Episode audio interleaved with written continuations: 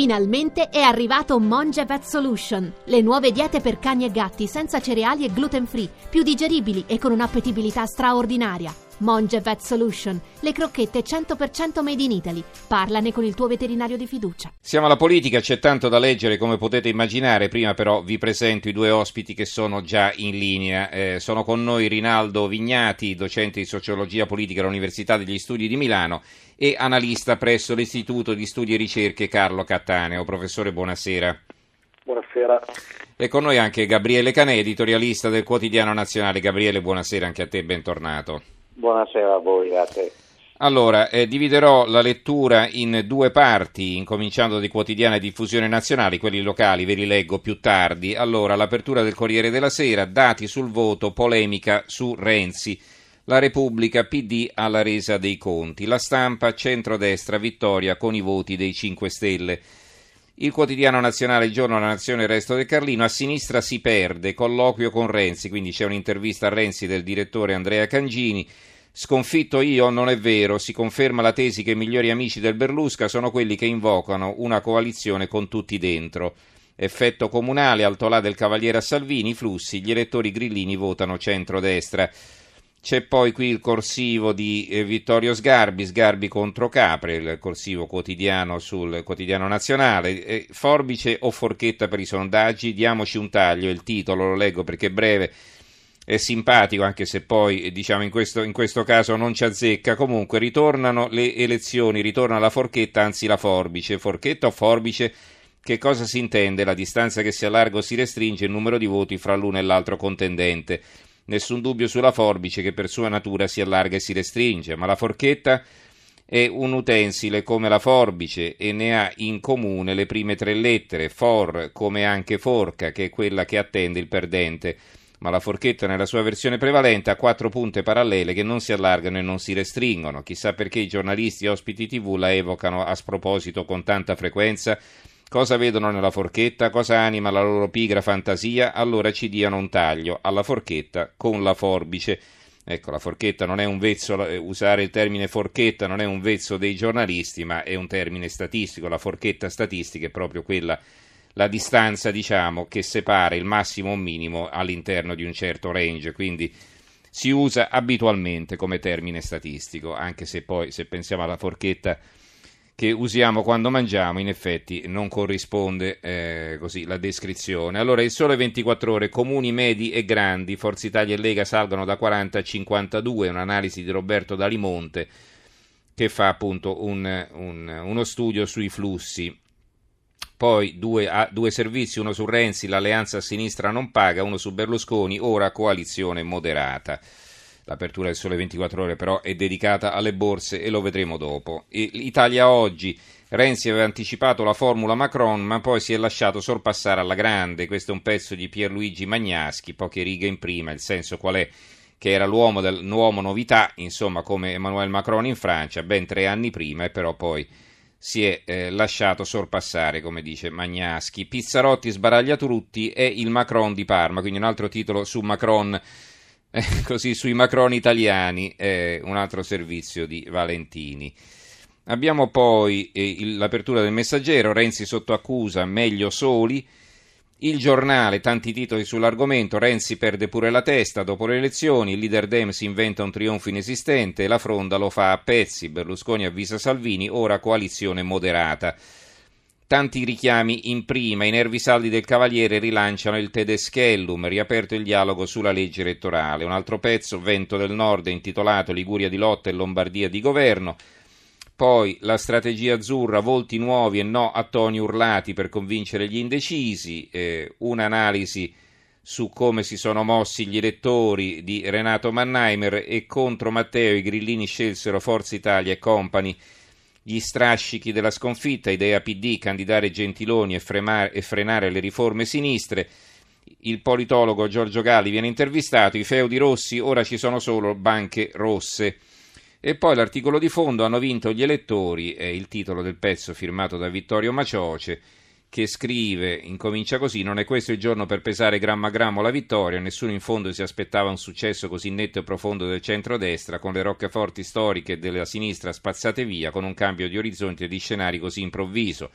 Con il PD che non si riconosce, grillini che si accontentano di brindare a Carrara e Guidonia e Renzi che, ricorre, che ricorda certi personaggi tragici, un po' infantili, che di fronte alla disfatta continuano a ripetere ho vinto io. L'apertura dell'avvenire, i comuni cambiano, la politica arranca, il centrodestra vince ma è diviso, il PD accusa il colpo. Il fondo del direttore Marco Tarquinio, tutto chiaro e urgente, vincitore vinti e delusioni, qui dopo aver analizzato chi ha vinto e chi ha perso, a un certo punto scrive neanche il sonoro successo di tappa dell'antico centrodestra pare riuscire a frenare la tendenza.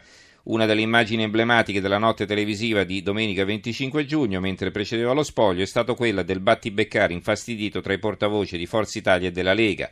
Berlusconiani e Salviniani si sopportano sempre meno, si vede a occhio nudo e persino di più in caso di vittoria.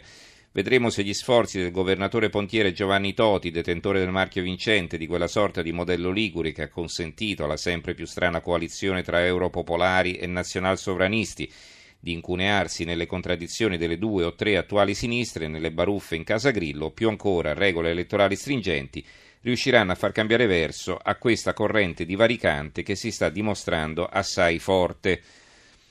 Eh, il fatto quotidiano, ma che trionfo di Berlusconi, vincono anti-Renzi e astenuti, questo è il titolo c'è eh, la vignetta di, Ra, di, Vauro, si vede Berlusconi che eh, si guarda nelle mutande e c'è scritto eh, sotto il titolo è Resuscitato. Eh, mh, mm, il responso delle amministrative è netto, democratici con le ossa rotte vanno meglio al sud che nelle regioni rosse. C'è un'intervista al politologo e sociologo Luca Ricolfi, Renzi nega la realtà e perde sull'immigrazione lo Ius Soli. Lo psichiatra Luigi Zoia, dopo una sconfitta sobrietà, attenti a paranoia e isteria. Ci va giù duro Marco Travaglio, nel fondo il gufo di se stesso è intitolato perché il PDR, lo chiama così il partito di Renzi, insomma, dopo le comunali del 2016, referendum costituzionale e il governo ha perso pure le comunali del 2017? La risposta è nel tweet di Renzi, il PD ha vinto in 67 città contro le 59 del centro-destra, le 8 dei 5 Stelle. Le elezioni politiche saranno un'altra storia, cioè vincerà lui perché lo dice lui. Analisi lucida come quella di Hitler nel bunker circondato da Eva Braun e da pochi servi rimasti che davano retta ai suoi deliri sull'arma segreta e sull'imminente vittoria in una guerra già persa, o quella di Ali il chimico, il ministro di Saddam Hussein che diramava bollettini vittoriosi mentre il dittatore era in fuga e le truppe anglo-americane nel palazzo presidenziale.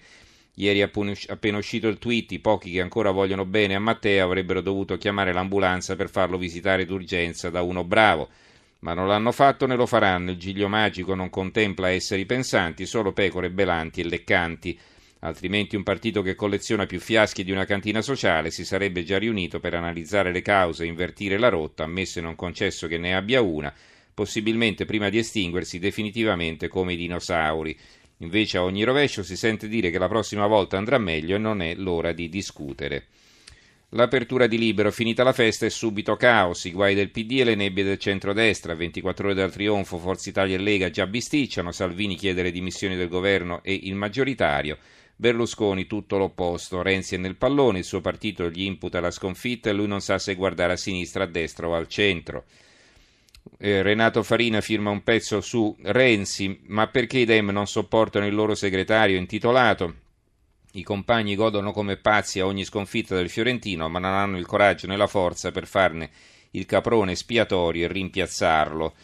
Altri articoli, qualche speranza e molti veri problemi, la vittoria di Salvini e Berlusconi, di Fausto Carioti, la sconfitta è servita a qualcosa, la sinistra si pente, rinuncia allo Ius Soli di Elisa Calessi, i mestatori della politica sconfitti, gli elettori premiano le persone per bene di Pietro Senaldi, poi il fondo di Vittorio Feltri, vi leggo la parte centrale che appare qui in prima. Se aggiungiamo che la politica del PD è stata irrita- ideata per irritare il 70% del popolo, il quadro clinico si completa. Ultimamente i babbè del governo hanno sborsato una valanga di miliardi col pretesto di salvare le banche, in realtà hanno salvato chi li ha scassate. I banchieri e una massa di clienti che hanno ricevuto molto denaro a prestito senza restituirlo e senza subire alcuna punizione. Addirittura l'esecutivo ha vietato la pubblicazione dei nomi dei debitori bidonisti. Adesso si godono beati gruzzoli rubati, mentre i contribuenti, noi massa di imbecilli, sono chiamati a saldare il conto di tasca propria.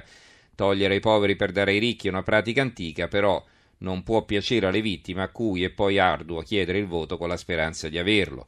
E che dire dello ius soli, cioè della cittadinanza da regalare agli extracomunitari, la legge non garba alla stragrande maggioranza della gente, ma Gentiloni e le sue truppe stordite non sentono ragione, vogliono approvarla a ogni costo. Certe scelte provocano effetti esiziali sul consenso e lo si è visto domenica. La verità, ecco cosa farà Berlusconi e come pensa di salvarsi Renzi. Sotto sotto il Cavaliere non voleva una vittoria sonante, ma ora è più difficile sostenere l'alleanza col PD Così tiene le carte coperte in attesa di scegliere il Matteo giusto e il rottamatore ci spera perché teme Prodi.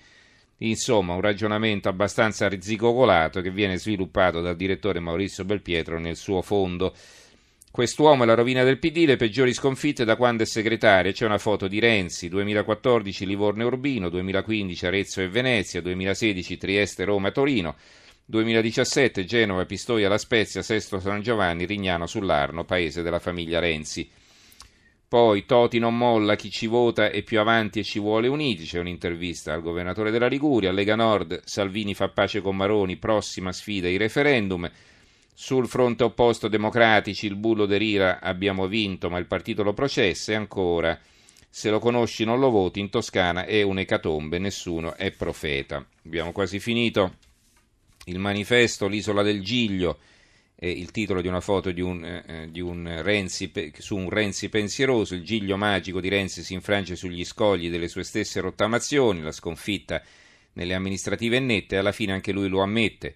Per preparare la solitaria, il, in solitaria il rilancio del partito autosufficiente perché con il centro-sinistra si perde. Tanti saluti a Pisapia. L'articolo di fondo è di Norma Rangeri, il direttore la sberla e il rifiuto di votare, il titolo. Un tempo i segretari del Partito Democratico che perdevano le elezioni si dimettevano, scrive la Rangeri, oggi invece di sconfitta in sconfitta Renzi avanza apparentemente fiducioso verso le prossime elezioni politiche.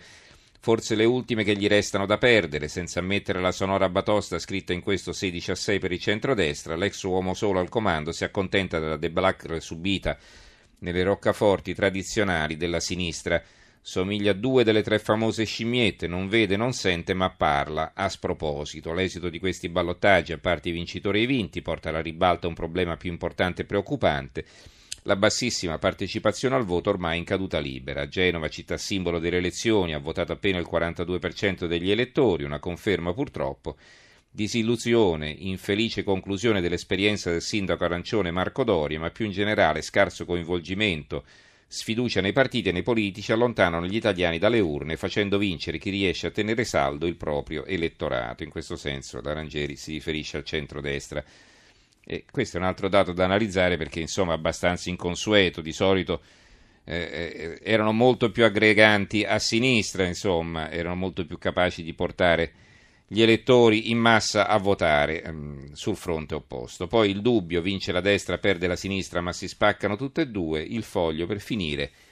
L'Italia dei sindaci c'è, ma è una fake news. Un conto è governare una città, un conto è governare l'Italia. Genova o non Genova, il CAV sa che il centrodestra unita ha un costo molto alto e che con Salvini e compagni i conti è meglio farli dopo le elezioni. E ha ragione. Questa è l'analisi di Claudio Cerasa, ma sapete bene che il foglio insiste da sempre insomma, per la grande coalizione alla tedesca tra eh, Renzi e Berlusconi, quindi della coalizione del centrodestra non ne vuole proprio sentir parlare. Allora ci fermiamo qui con la lettura dei giornali, almeno per i giornali eh, a diffusione nazionale.